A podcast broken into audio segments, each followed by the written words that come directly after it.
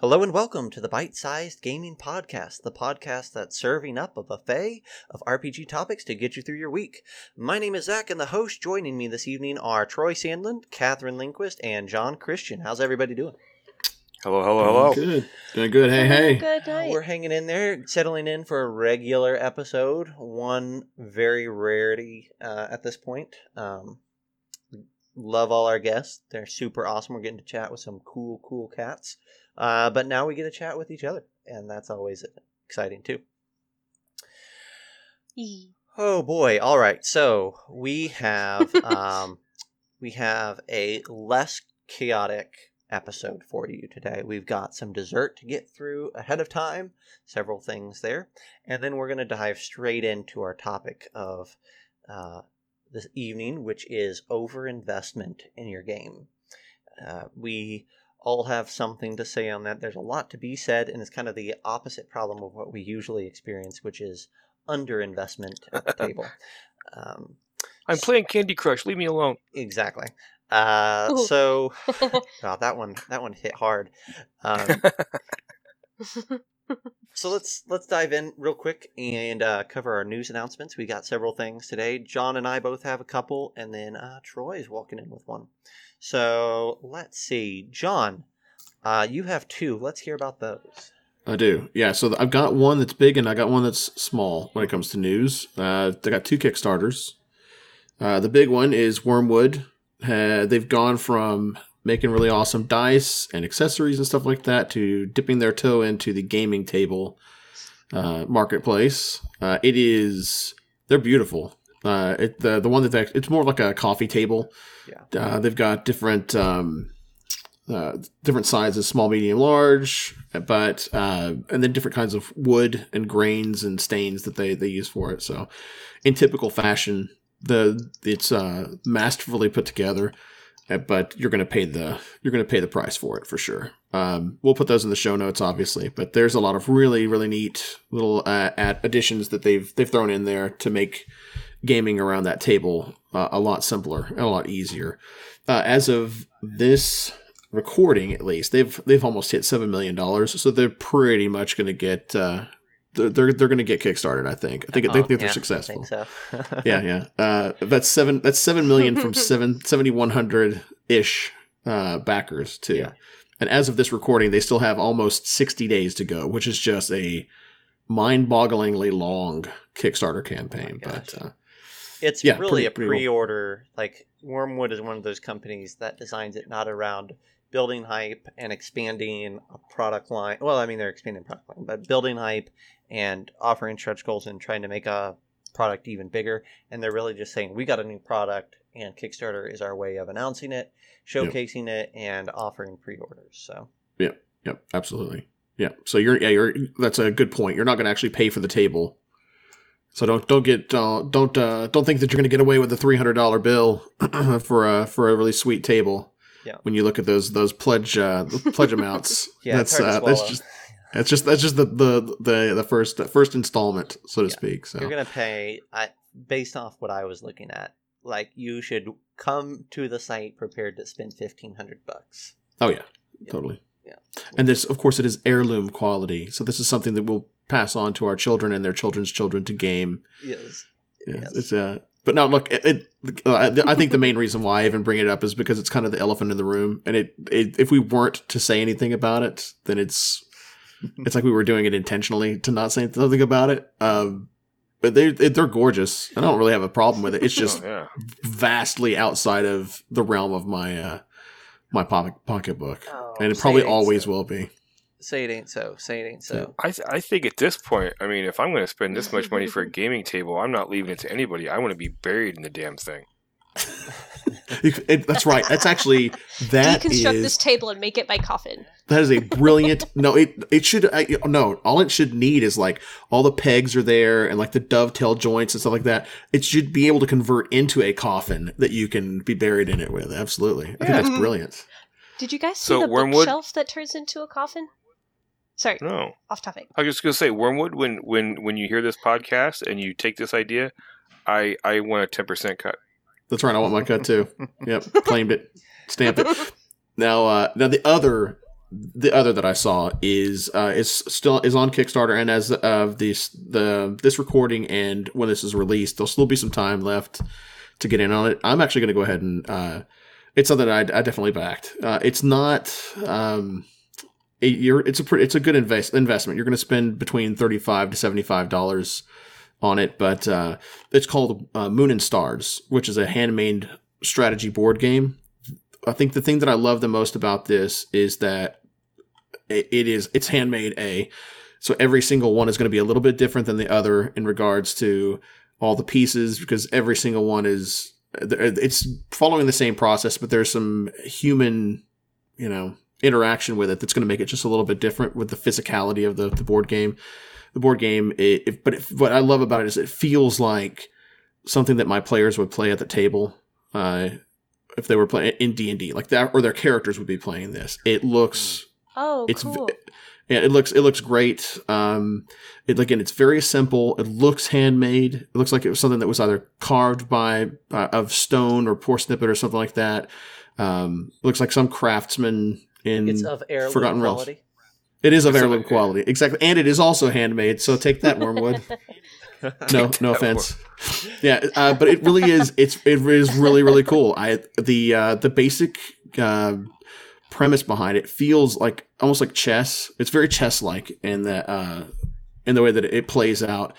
But again, it's this is something that I would love to teach my players and use as an atmosphere building uh, uh, accessory Yeah. to Dungeons and Dragons. This is like we now we have we have Moon and Stars, or we've got Three Dragon Ante, or Dragon Chess, or whatever else, right? Uh, so there there are these little things that you can drop into your game and kind of have a mini game that takes a break from the actual D and D stuff in, in the middle of a, a session. It's pretty neat. You know, I I never had a part in this, but I remember uh, playing with a group. My original group talked about uh, in the middle of their D and D session if they were meeting with like a sphinx or something. At one point, they the DM broke out the Scrabble board and forced them to play Oh, a game fun. of Scrabble for the e- well, oh, sure.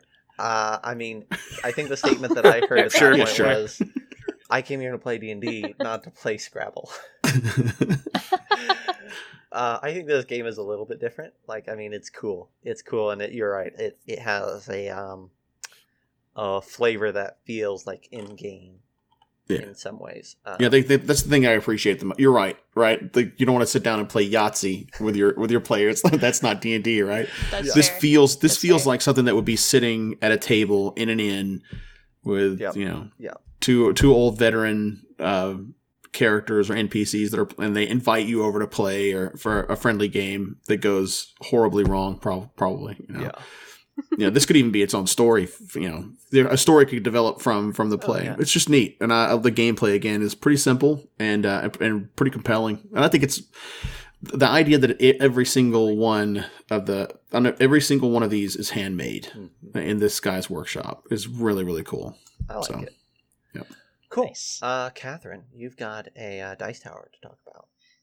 Yeah. Uh so um a couple of weeks ago we had on Got DM um for a really fun interview.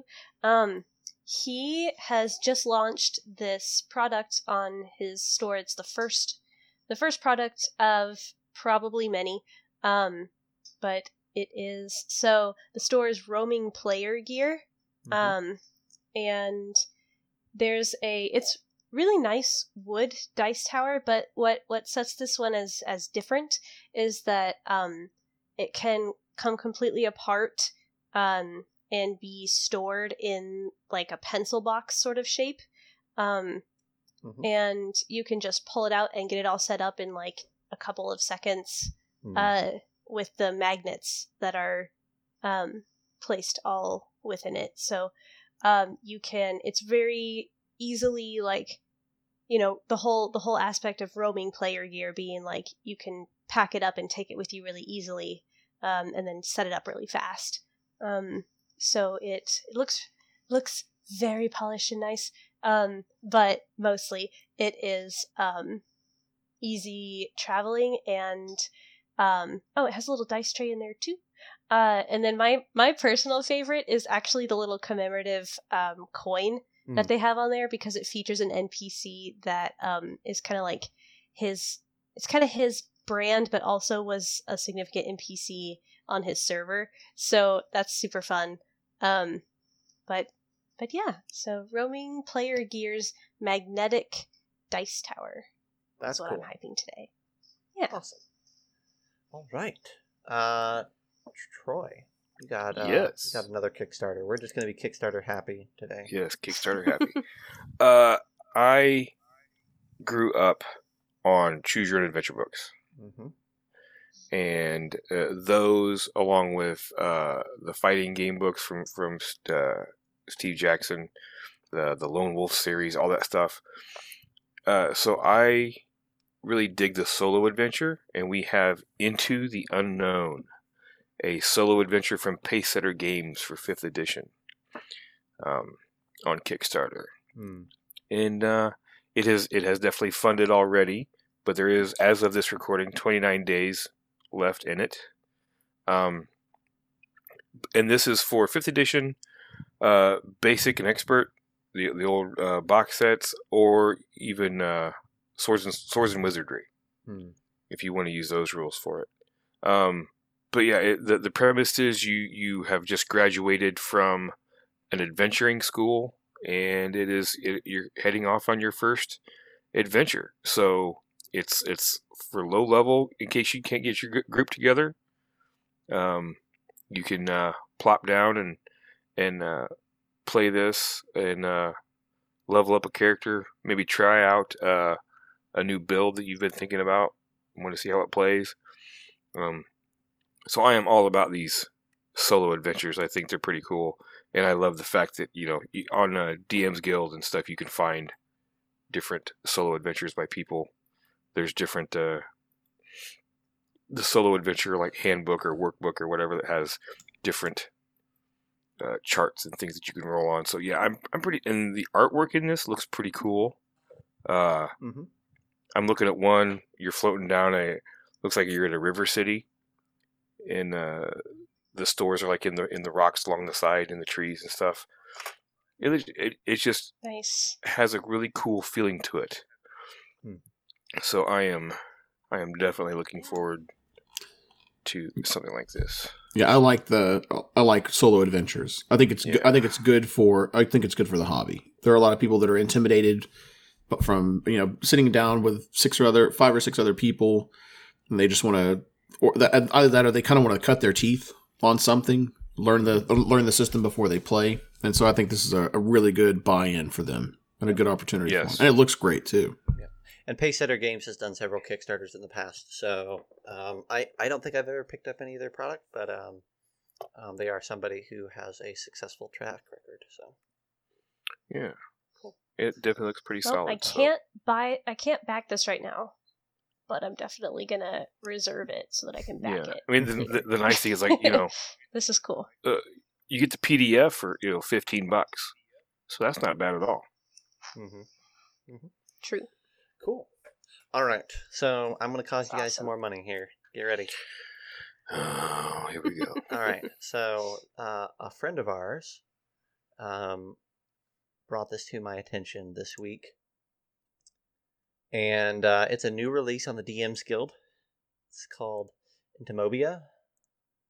Um, and it is 5th edition compatible. Uh, it uses 99% of the rules of 5th edition. But instead of playing as humans and furbolgs and tieflings and all that, you play as bugs. Uh, Amazing. It is the first release of a company called Plush Pangolin Creations. Um, the PDF is something that uh, I've already picked up. Uh, it's the only way you can get it right now is through a PDF. But I've already picked it up and I read through it the other night, and I was thoroughly impressed. I'm gonna say, um, I had a blast reading it. It was weird, um, but it also there were there were bits and pieces of it um, that made an amount of sense. um, and it had just the right amount of weirdness. Like it didn't take itself too seriously. That I was uh, fully sold. Now, here's where I will sell you all on it because um, I'll tell you exactly where I did. First off, there's like eight races, different types of races. You can play as a fly, you can play as a beetle, all sorts of things. Um, but it has its own monsters in it, which are a whole bunch of great things. Like um, bluegill are a monster in this uh, adventure, a huge monster. Everything is scaled down, so like instead of a five foot square, it's a one inch square, which is exactly what you're playing on, anyways. right? It's all perfect that way. Um, awesome. so there are um, there's monstrous races, of course, um, like spiders and things.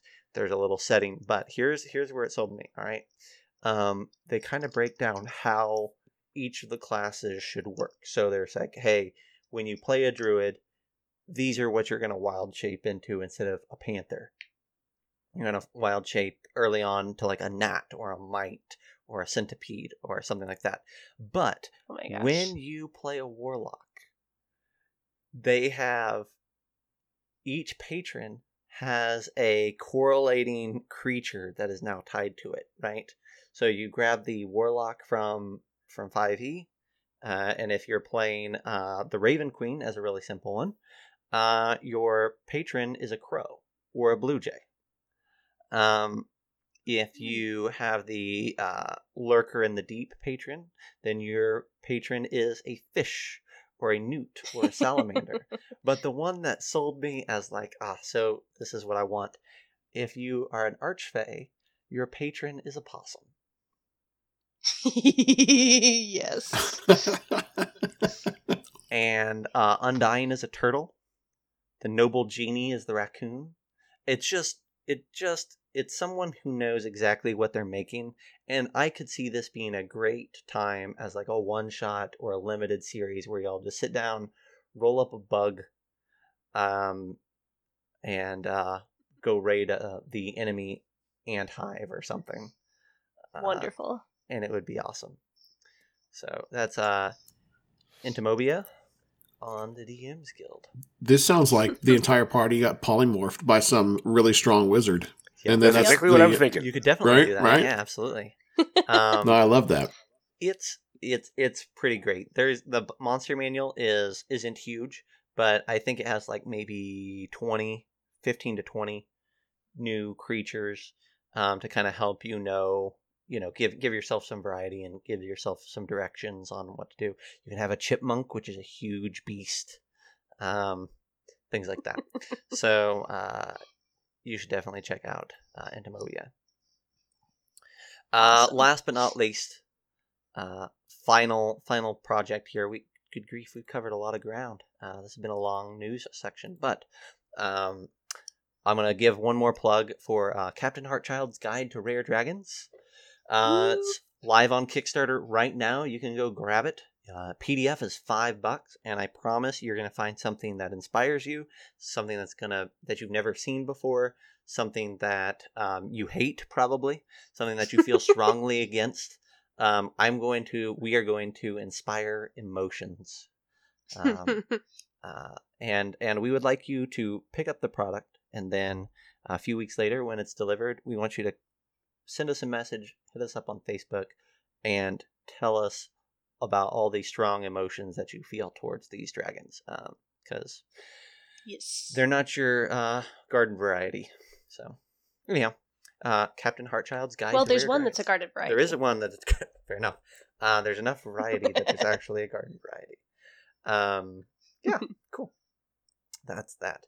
Uh, I'll I'll go ahead and say there is a druid dragon, there is a mech dragon, there is a parrot dragon, there is a toad dragon, um, that are shockingly dragon-like, even though they have all these other things tied to them. Uh, so anyhow, check it out. I think that's it, man. We covered a lot of ground. Uh, a lot of Yeah, good stuff, though. So let's turn our attention to our topic of the evening. This is our uh, main course that DMs talking about a single topic that has came up at one of our tables. And today we have a a bizarre one. Uh, Catherine actually proposed it, and I thought it was great. Um, we have talked in the past, especially with the uh, stay-at-home orders and pandemics and things that have been in place over the last few months. We've talked about uh, keeping your players invested, right? Uh, you know, ways to keep their attention when you're playing virtually. We talked about all that. Tonight, we're going to talk about the opposite end of the spectrum, which is also can be an increased problem in times where you don't have a lot to do, uh, but it's something that we have also seen pop up um, uh, just just in uh, in our games throughout the years, and that is over investment. Um, John, uh, I told I told no one I was gonna I wasn't gonna spring him on anything uh, tonight, but uh, you haven't been able to be with us here for a while, and we haven't heard your sultry tones coming through as often as we'd like. Um, sultry tones. Yeah. Hang on. sultry tones, you say? Yeah, well, maybe not that sultry. Um, Okay. Say, what Sorry. the heck was that? yeah. it's my, that's my didn't- the best Barry White I could come up with on, a, on short news. Sorry. okay. Why don't you take us through our discussion of overinvestment? And You got uh, it. And we'll explore it together. Yeah, so you've got two different aspects of overinvestment. You've got the player side and you've got the DM side. So I think the first one that we really want to kind of cover is from a dungeon master's perspective, where they have invested so much of themselves into the story or the story that they want to tell or that they want to be told that it becomes a detriment to play. Yeah. Uh, it makes it diff- difficult for the players to become invested or uh, if it doesn't go the way that the dungeon master wants it to go, um, then it kind of it, it derails it for them, and it it takes the fun out of their hands, and it creates a very short lived campaign as a result of it. So, um, yeah, on the the first thing I think uh, is whenever the dungeon master takes it too seriously, they take the lore, the story, and you know Matt Colville's.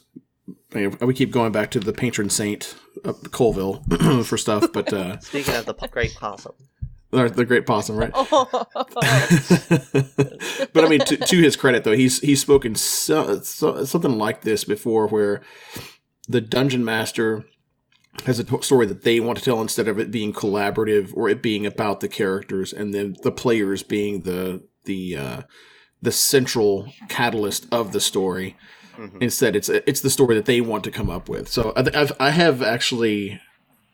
I've had something real similar to it, I think, happen for myself, where in my campaign setting, uh, I've told a story that where we didn't have a conversation ahead of time about what flavor it was going to be or what what kind of what path it was going to end up taking, and so instead of pivoting back towards something that the players were more comfortable with, um, there were there were at least a couple of sessions where it got really dark, and I think that it made the players not like overly. These are friends of mine to where uh, we were we're safe with each other. I mean, they were. I didn't really. I didn't hurt any feelings or anything like that. But I definitely. I've had. I've run into it myself where um, the players weren't expecting it to go full blown Stephen King uh, on them, and it did. Um, and so uh, I don't know if any of you have had anything that's similar to that. If you if you've had one, what I ended up doing though is I did end up pivoting uh, eventually towards a more heroic tale as opposed to a, uh, a more Cthulian uh, social paranoia. Um, because I could see I could see the the the the fun being siphoned from it uh, from the for, from them right they were looking for more high adventure conan type stuff and I, and I gave them you know cujo you know in, instead so um I don't know, have, have any of you, uh, from a story perspective, have any of you dealt with had a play a dungeon master that was like that, or have had anything that was that was similar to uh to to that, or uh, along a, a different path, where you took it too far, or you were like locked in? This is the story, and this is the way that it has to be. Yeah, I can remember, um, and I'm sure, I'm sure I've done it too. But I remember very vividly having a a DM that had a story that they wanted to tell, and um, I I like this person, and there's nothing there's nothing against them as a as a uh, as a as an individual, um, but I remember. Uh, uh, showing up to the table and they have their uh, printed out five pages to read to us before we started each session. Oh no. that that this story was going to unfold with um, you know lore background stuff that he felt like we needed to know to play the game um, and so there was a good 20 to 40 minutes at the start of each session where our job was to show up sit down listen and then take that as a way of informing our play throughout the rest of the session Hmm. That's Uh, like a lecture hall. That's a whole class period. Yeah, yeah. Um, so anyhow, that that's that's the one that jumps to my mind is like some a DM who is over invested. Um, uh, uh, there was definitely a time when both that would re- that would be read, and then we were expected to continue the story as as it was written on the page, right? So, oh, so here it is. Hmm. Now, now we're proceeding to where you guys come in, and you are to hit these beats throughout this evening so that the story can be completely told. Um, Hmm. uh, definitely, uh, definitely a moment of overinvestment. Yeah, I've, I've I always worry that I don't know if it's overinvestment or just a fear of doing something similar to that, feeling like I'm supposed to tell a story and it turns into pontification where it's like, okay, I have to be really descriptive. I'm going to spend the next five minutes giving all of this exposition and talk, talk, talk, talk, talk. And then, whenever the players are thoroughly exhausted by my diatribe, I say, now what do you do? There's an intimidation factor there too, right? Right. Like I have prepared these these refined words uh, served to you on a silver platter of of text. Now you spill forth uh, words of equal quality here in the moment, and that Right. can be Yes. intimidating. Yeah. right? And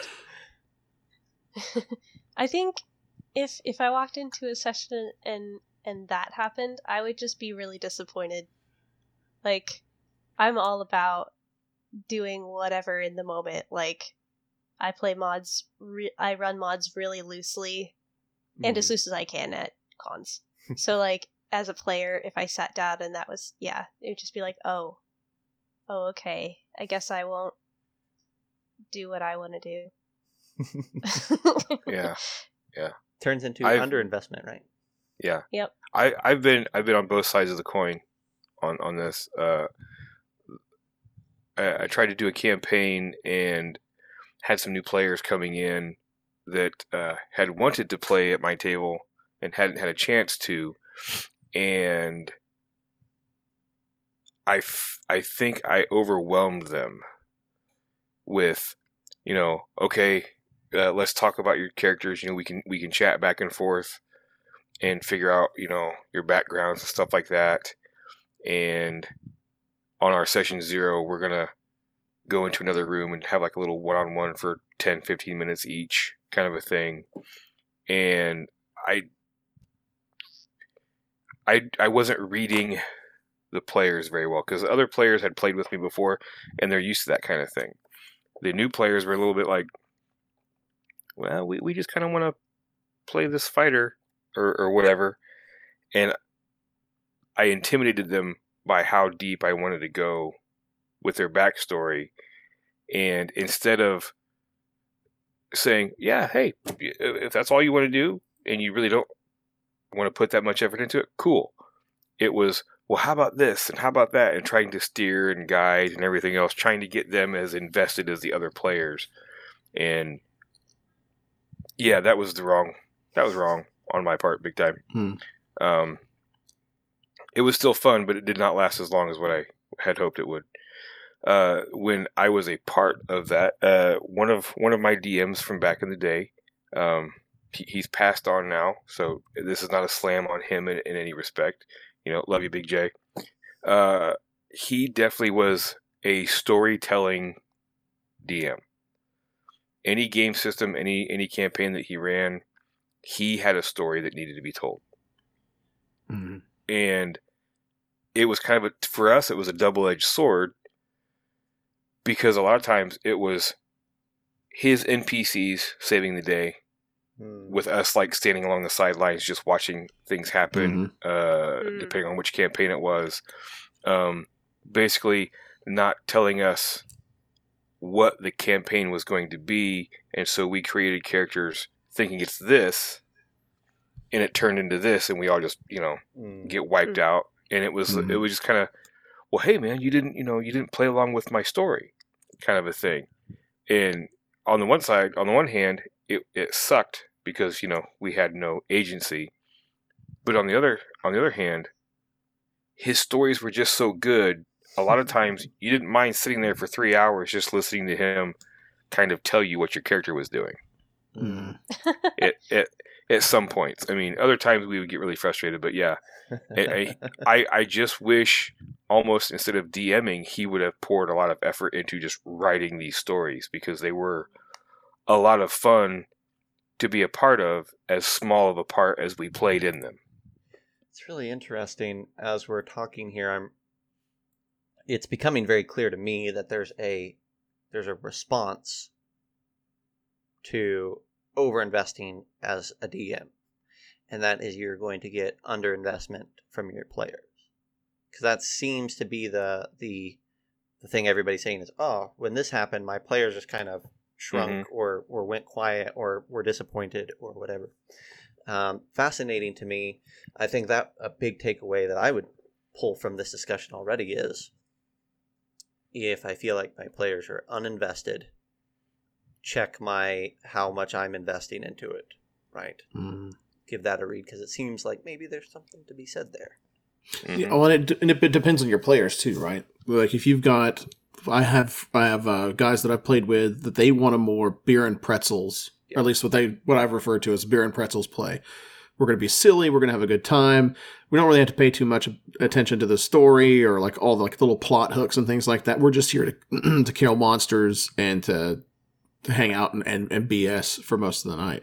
So if you, if I go in as the DM and I've got this really elaborate tale and multiple timelines and I've got, you know, like all these other things, the, the complexity is here and it's all this drama and the political intrigue. And then they go into it and they just want to do fart jokes all night long. Then it kind of, they're not really, they're not getting what they want out of it. And I'm, I'm not getting, I'm, I'm not getting the investment that I put into it. I'm not getting anything. No, there's no return on it. It's kind of like, Mhm. It's not pearl before swine. It's just not, you're not giving them the what they were looking for in the first Yeah. place. You know, Beer and pretzels is the uh, holy relic of D and D play, right? Like Mhm. it, it may be silly, it may have a lack of polish, but there's a reason that this hobby survives so long, and it's because beer and pretzels is a great way to spend an evening. yeah, just laugh. Mhm, Yeah. mhm. Yep. Yeah, you can. It doesn't have to be moral ambiguity or like a t- tons of drama and paranoia and all this other stuff. It's just everybody sitting around, you know, having fun and you know, screwing around. Yeah. Kind of like this podcast. Yeah. Kind of like it. Kind of like it. if we had to change our name right now, I would call it the Beer and Pretzel Podcast. Oh baby, Yes. Yeah. Good. tell me about it. Which is also food themed, so Right? Maybe that's another like hey, that's another offshoot right there. beer and pretzels. offshoot. it's just uh, Jon talking about Dragonlance and Troy. it's, a stre- it's a stream of consciousness. Yes. all the things we try to steer away from. Notice that I have not said it. I'm just uh, I put that out into the ether. right Katherine, now. high five. yeah, way to go. Yes. Yeah, jerks. I'm not the one that said it this time. Nope, nope, it wasn't. Katherine's fully invested in giving a Jon Jon a hard time. Now we know that like i- if we've we've made it as a as a team here. Success. Well, okay, so let me ask you this: Are there other instances of of DMs like what what else would would you constitute as overinvestment from them? Is it like one one that I'm thinking about that comes to, to my to my mind is uh, you will be here at a certain time, you will be here on a certain date, and if you're not here, boom, you're out. I don't I don't need you here, right? Um, scheduling is really difficult for adults, and so life gets in the way we actually had something that came up at one of my tables not too far distant where some family stuff came up for some of our players and this was actually on the player side actually the player was like i you know we had to cancel two out of the last 30 um, sessions and so because we canceled those two i'm i'm out I, I you know i can't i'm not putting my life on hold kind of thing which was a bummer but it, it is what it is and it didn't hurt my feelings but it's one of those things where there's like a like we're going to play. That this is the time that I have set aside in my life to play, and we I will run games, and you will you will sit there and you will play the games, and you will show up on time, and you will you know X Y Z. That's one of those over investitures, not necessarily in the story, but in the game itself. It's so, the game is so important to that person that they it's it's almost it's oppressive to the other people. This expectation is almost too much. And we're gonna, yeah, Yeah, I was gonna say I, yes and no to the fact that you know, I I would hope, and my player if my players listen to this, they're gonna laugh. I would hope that you know the the people can be on time. Mhm. But I also totally understand life gets in the way, so it's not like, oh, you you were five minutes late to the table, you are banned, you know, because Troy runs on Troy time, much much like wizards and Gandalf. Troy Troy arrives precisely when Troy intends to. But uh but yeah, it's not like a an earth shattering, you know, oh, you have you have uh, you know insulted me by being by being late or you canceled. How dare you? It's like, no. That's why I have multiple like little side campaigns or, or adventures ready to go in case a couple people can't run and we still want to do something. And it's like, okay, cool. Yeah. That's the other thing that I would add to this particular issue is that I think that it matters whether you're playing for friends and you're really just going to hang out or if you're showing up to an event or to or you're or you're being Mhm. paid to run Mhm. or um, this is a group of people that you're not super familiar with for some other reason. Um, I I feel like the overinvestment on the DM side comes when when your players are there to have a good time and you should be too, Mhm. and instead Mhm. you're making it an obligation. Um, Mhm. there are certainly times there are certainly games where where good time is to be had but you know when when six people paid money to be here and you're 10 minutes late and stumble in with your beer and pretzels Mhm. Mhm. um, that's not a that's not a you know I, I will give the dm some leeway there to be a little bit of a butt at that point Yeah. Mhm. but but Mhm. most of the time that's not the case there's there's still plenty more games played amongst friends than there are paid games at this point point. Well, and to be clear for my stance on it, I, I think I agree with pretty much everything that's been said thus far. Is that Yeah. you know if if people are paying for you to run a game, then it, it then it's not about being friendly. It's about being professional. It's about showing up on time, doing your quote unquote job, even if that job is to entertain others. Um, and then even if it's just friendly, you know, don't be a flake. Uh, have a good reason for it. Don't do it repetitively. Uh, because yeah, people have carved out parts of their day to, to play and to spend time with you and to tell a story with you. And if you don't show up on a regular basis, then it's a bummer and it throws everything into a tailspin sometimes. So as a DM, you have to be able to, you have to be flexible and you have to be able to, you know, roll with the punches sometimes when it comes to that kind of stuff. But um, yeah, I, I agree with that completely. I know we have an, an advice or uh, how to handle this section maybe coming up at the end Yep. here, but I would throw out that the best way that you can subvert this issue is to have a consistent game. hmm If you, as a DM, are one who uh, all your players showing up every time is a big deal, and you get frustrated when player B never, sh- uh, you know, only shows up half the time, well, the easiest way to make sure that player B has everything going for them is that you run a game that's consistent. Every other week, we're running on Wednesdays, right? Or however it is.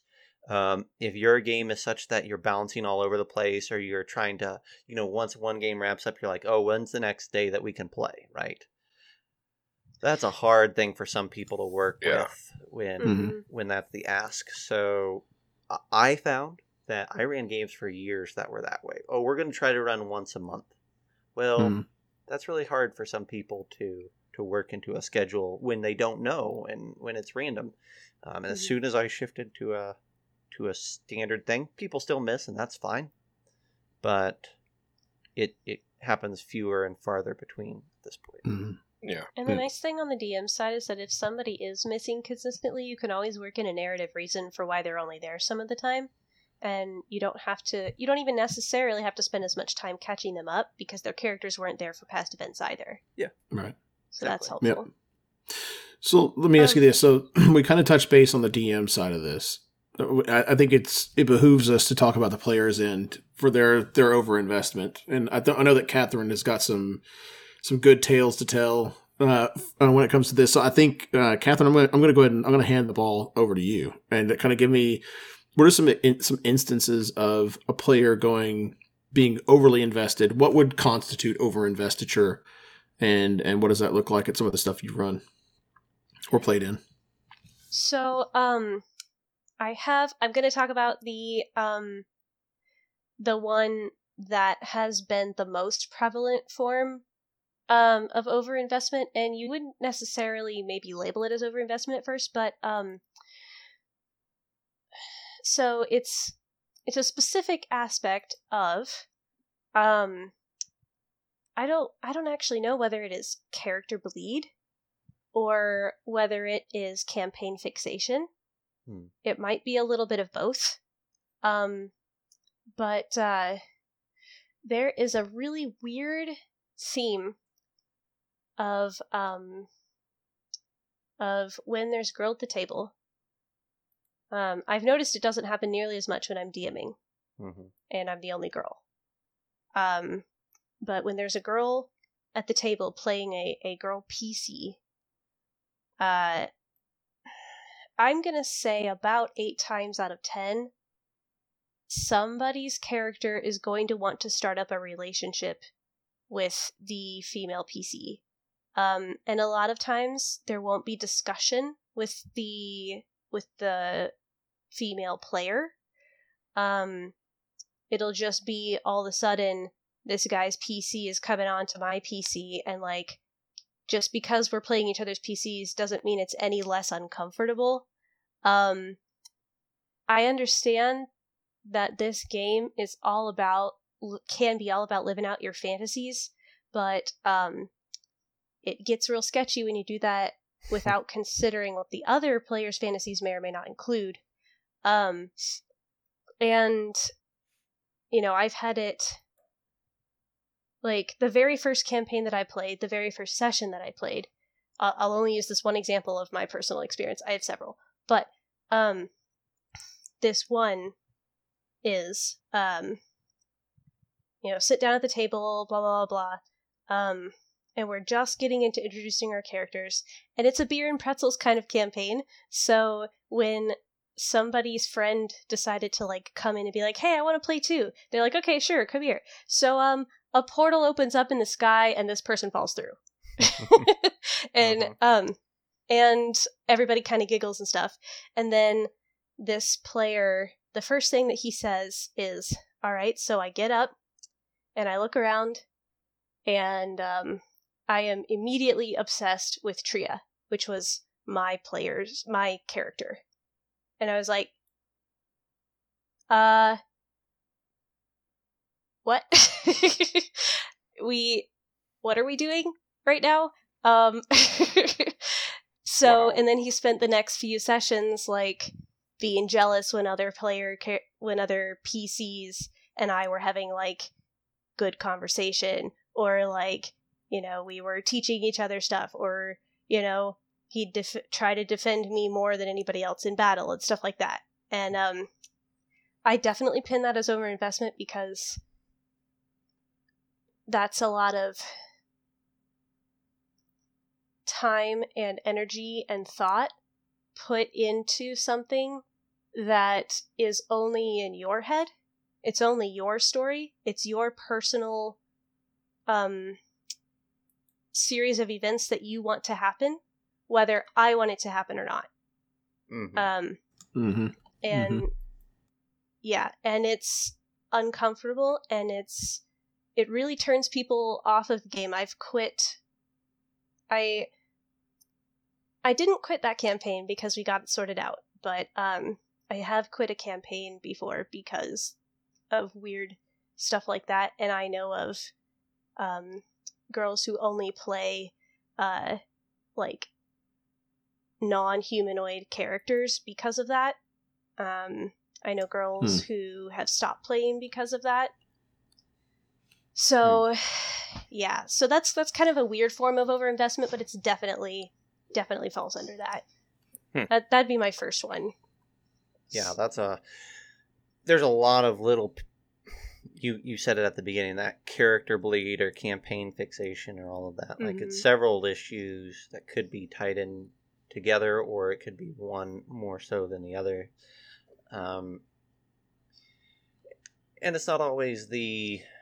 It's not always the romantic uh, aspect. Sometimes it's Right. my character hates your character hmm or Mhm. or oh you're playing a half orc my character hates a half orcs or you know Right. thinks they're Mhm. savages and so anytime you want to have anything to do with this game anytime your character speaks up i'm gonna i'm gonna slap them down because Mhm. you should know your place Mhm. whatever like hmm And like you haven't gone over that beforehand out of character. Like Right. that's that's the problem of it is when fantasy Yes. kind of bleeds into real life play. Yeah, and and and what what what you're saying with going over it uh, together ahead of time, really, what that is is making sure that you're all on board with telling this story, as opposed to uh, everybody else is off telling their story, and you're here investing in in something completely different, right? Hmm. Um, so yeah, Well, I mean, I I think we I won't speak for anyone else, but you know, whether it's the romance side or other sides, I've definitely seen my share of that. Well, and we we talked about this a little bit before the the podcast started, but one of the ones that I, I brought up that kind of dovetails with what Katherine's talking about, I think, is you, you call it character bleed, but it's also player character line blurring, right? Where Mhm. is Yeah. like are this is this person into me and they're this is their really awkward weird way of Yeah. like trying to like is this your character Yeah. or is this you that's doing this thing now because i think and Mhm. katherine i'll let you speak to it yourself but if, if for me just like if i were to put myself in your shoes what's so weird about it is like if it's a story and it's a game then it's all fine and good but if but what if this person is really interested in me and this is how bad they are at telling me that this is how they feel or they're using this venue to do it and it's just it's it's i can see how awkward and uncomfortable it would be you know Yeah. um It's already difficult to try to discern which guys are safe to have intimate conversations with and which guys you've got to keep back with a 10 foot pole. when you have to do that when you're sitting around a D&D table, it's it's just so frustrating. It's like I came here to get away from mm, from that. Yeah. You know, I came here to be a badass and to kill shit and to help people. I didn't come here to try to figure out whether I have to deal with this guy flirting with me or not, and whether this is going to lead anywhere awkward and, you know, compromise table, you know, camaraderie or not. Yeah. Well and i think from just like the not from a, like a um, relationship standpoint or like, like some romantic or flirting or of of either side male female or otherwise. Another thing that i think we talked about before that i'd mentioned at least was whenever somebody's yelling at you in character are they yelling at you in character or are they yelling you at you as themselves and they're venting? Like they're all of their real world frustration is they're just using this as a way of channeling it. And this is like this this therapeutic way of them like let, letting it all out you know? And so what's hard about that is like a um bro i'm not, I'm not here for you to yell at That's true. That's true. like that's not the kind of game that i'm trying to play right so that to me as a player is like is a it's incredibly confusing uh, as the as Mhm. being on the receiving end of that is like what what is you and what is not you you know and so that's i've i've been definitely been in those circumstances before not only as a player but as a dm where i've got some players that are very very invested in in playing and portraying their character and their their play their characters quote unquote will fight one another or argue or whatever and it's like do I need to intervene at this point? Do I need to like do, do we need to take five or do I need to say, hang on a second, are we who's who now? Like are are you Bob and and and Jeb or like are are you you know Falco and you know Franco or whatever? Right? So like who who's who and what's what? I've seen that happen probably more out of than anything that we've we've talked about thus far when it comes to uh, investiture. That's the thing. That's mine. That's the one where I see that as a DM and a player most often in uh, in organized play in the public where people are very invested in their Mm. player their characters when they come up if they don't know one another i don't know them i don't know how like I'm, I'm figuring out how invested they are on the fly it's like happening in real Right. time and when do i need to intervene for the sake of everybody that's there paying Yeah. for their tickets and all that kind of stuff you Mhm. know Man, jeez, yeah. There's a lot of stuff going on here. Side note. yeah I'm sorry. Can No, I go- can go- I go- say a no, little yeah, tiny s- thing? Do a side note. Uh, side note, it's one of the that's one of the nice things about chat based is because you can be yelling at each other like at the top of your lungs descriptively in the the in character chat and then you can be like oh my gosh are you okay in the out of character chat and the other person Mhm. can be like no this is great i love the drama Yeah. and like you Mhm. can be crystal clear about it but like at the Mm. table it's like it takes i'm i'm guessing it takes like a little bit of build up of of trust first Yeah. Oh, you definitely trust. Yeah, yeah. Or Yeah. what about uh, what about X cards? Yeah. mm, mhm. Mhm. You know, because you have X card, then you have maybe like an O on the other side. It says, "Yeah, I might, I might look like I'm upset. I might look like I'm mad, but I'm actually just role playing, and I'm cool with everything that's going on." You know that Mhm. Mhm. that would definitely for help. sure for sure zac you sounded like you were gonna you had Well, two two coppers to put into the into oh, the kitty sure. I'll I'll put in two coppers. Um. So one of the things that I really like to do that kind of helps combat this, and and because a lot of times what I find is a lot of this comes from uh, an alpha personality at the table, right? Mm. A lot of the whether it's the yelling or it's the flirting or it's whatever, it typically comes from someone at the table who feels very comfortable playing up something like this um, and kind of saying what they what they want to say in character or or what they want to have their character do. One of the things that I like to do, and I, I do this whether or not someone's being a weirdo or not, is um, I like to put the alpha characters, the alpha players, in very uncomfortable situations. Not like inappropriately so typically, but like I want them to squirm a little bit in their seats during my game because the likelihood of them uh I feel like they probably get enough of the other side of things at other tables, and so it behooves me to be the person who makes them go like, "Uh, that's not something I deal with." Um, and one of the things that I like doing is I like playing now, uh, very loosely and very softly, and I test the waters. But I like playing the weird, like monstrous creature that is infatuated with your character.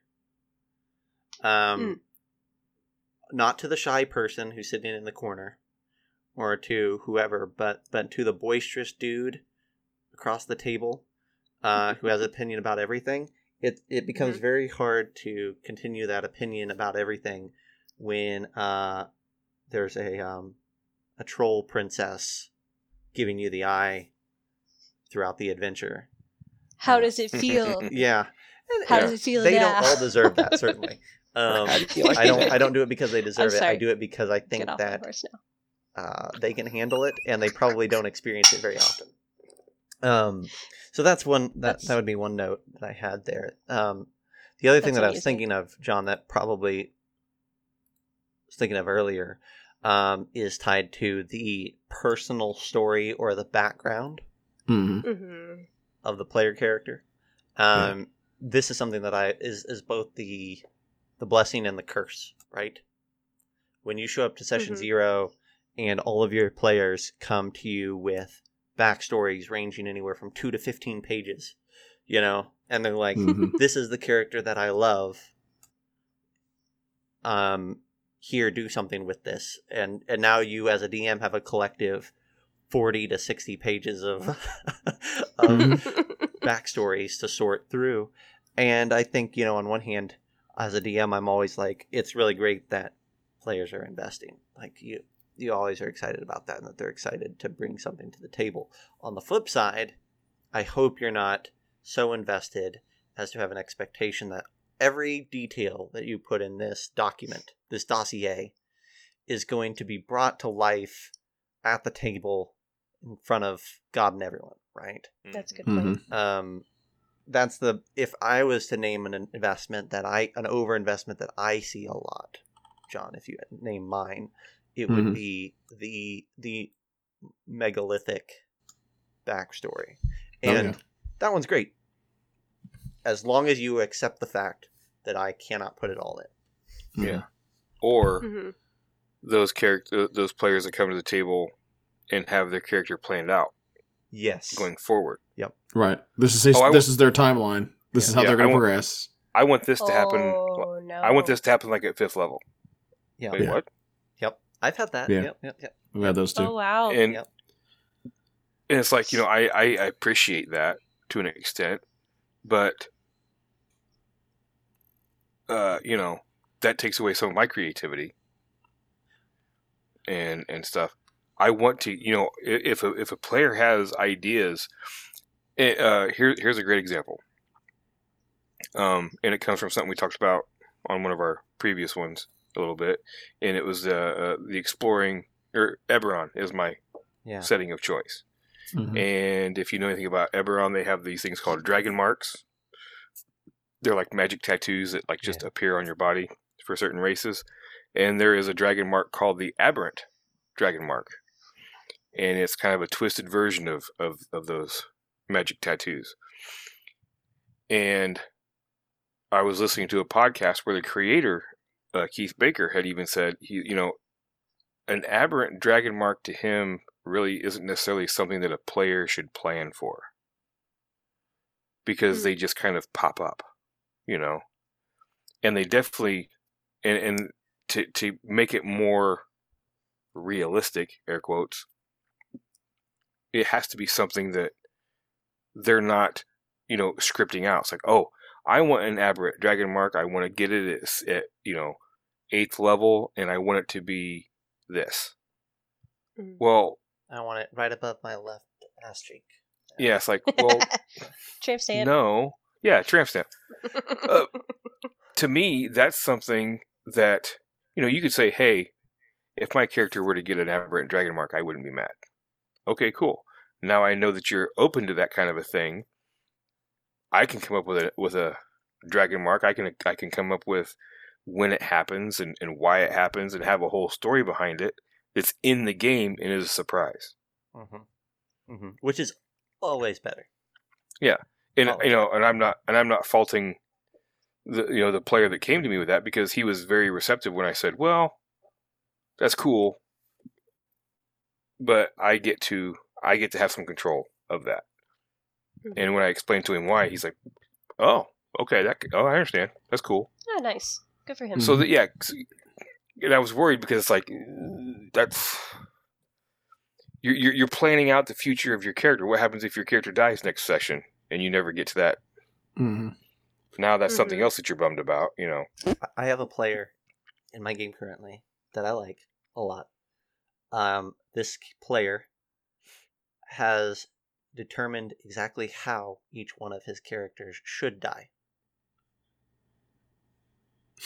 Huh.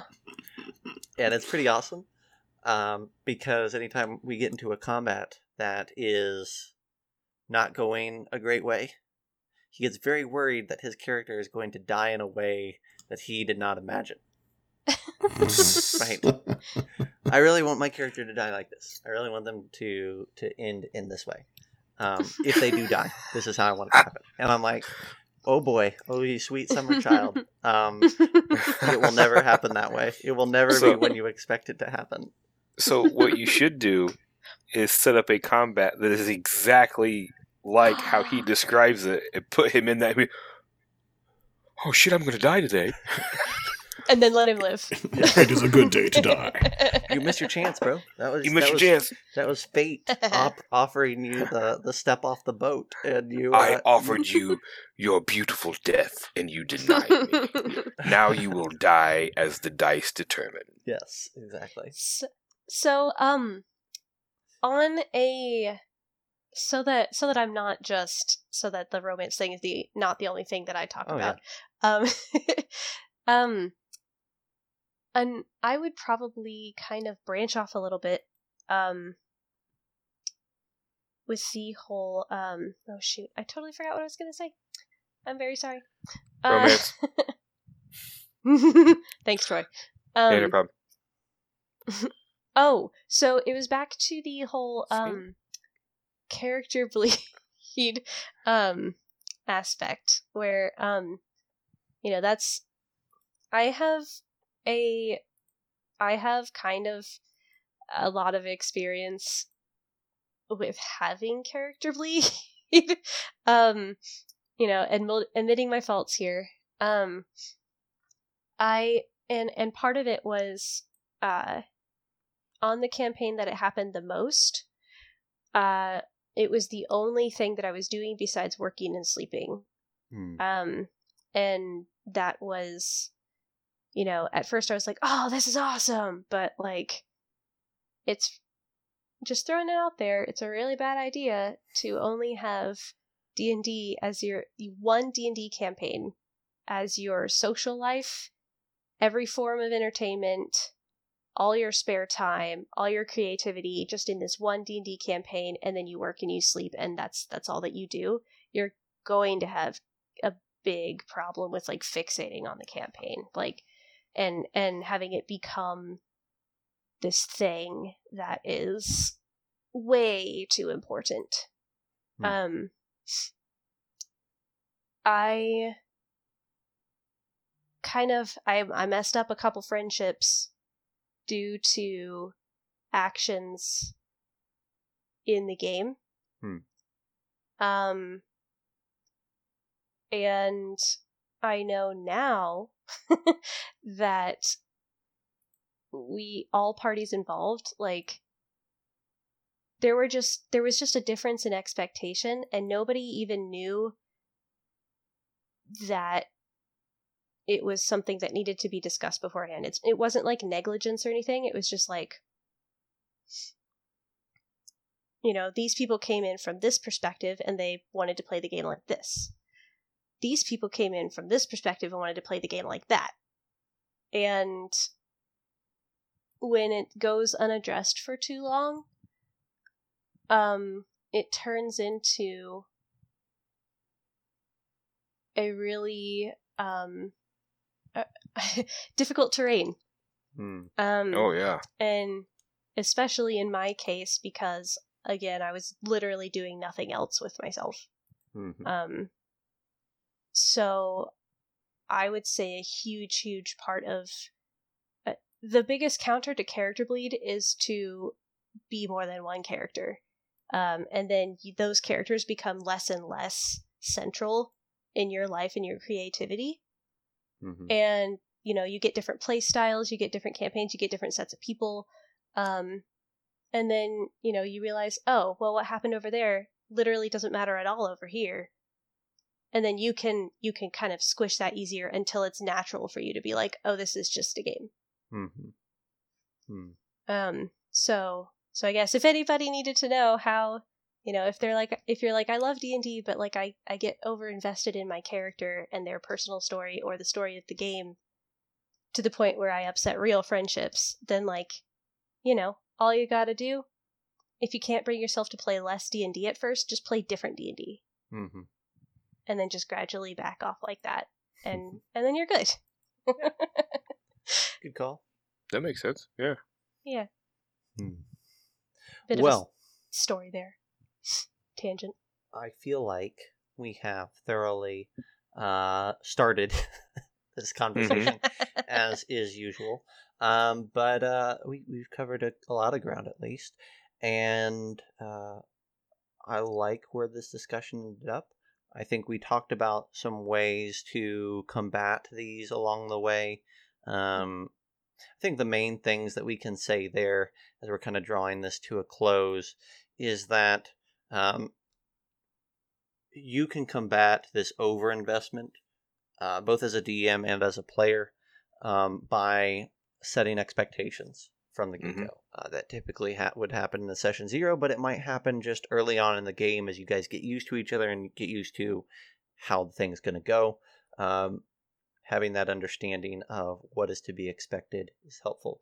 Uh, DMs, if uh, if you don't want your players to give you a five page backstory, tell them that you don't want a five page backstory. Um, that Mhm. as a sim- as a small example, right? That communication, having conversations, is a big part of uh, making sure that that this Yeah. over investment doesn't turn into something that becomes a huge frustration later. Yeah, Um, Set the tone beforehand. Talk about themes. Talk about X cards. Exactly. Mhm. Um, whatever tools you want to use, whatever agreements you want to make, um, be flexible. Uh, that's the other big thing, right? As both a Mhm. DM and a player, recognize that you're playing with, you know, between typically between four and six other people, um, and each one of those people has an opinion on how the game should be played. And so, uh, almost guaranteed, your way of doing things isn't going to reign supreme, and your story isn't going to reign supreme. Yeah, Mhm. So, so and and don't be afraid to revisit that session zero. Yeah, yeah. we have conversations with semi regularity in my groups about how things are going. Do you want to do something different? Okay, we ended something. Do you want to keep doing something like that, or do you want to do something else? Those are great things to talk about. Um, and then that kind of ties into what Katherine just said a minute ago, which is uh, another great thing to do is to take a break. Um, step away from the situation, or step away from the game, or step away from the person, whatever needs to be done there. And most of the time, what you'll find is that what you really wanted out of that game was to hang out with people. Um, Mhm. and the story was secondary. And if you find that your story is primary, guess what? Uh, just like uh, Troy was saying earlier, uh, you probably could write a pretty great book. Um, Yeah. That's probably where your talents need to be devoted at that point. Mhm. So, anyhow, I think uh, with that all being said, I think we're good. I think we're good for one more week. Um, I think so. If uh, if you like our content, we would love for you to like us on Facebook and Instagram. That's where you're going to find uh, each new podcast uh, announced. That's where you see all the Kickstarters announced, anything that we find pertinent, the the cons that we're running or taking part in. Um, all of that information can be found on the Bite Size Gaming social media, and we'd love to have conversations with you and uh, and get to know you better on either of those platforms. Um, so, I guess in this off, I want to thank uh, Jon and Troy, Katherine for hanging out again. Thanks to our listeners for hanging with us, and uh, until next week, we'll see you later. Good gaming, everybody. Guys. Stay safe out there. Take care.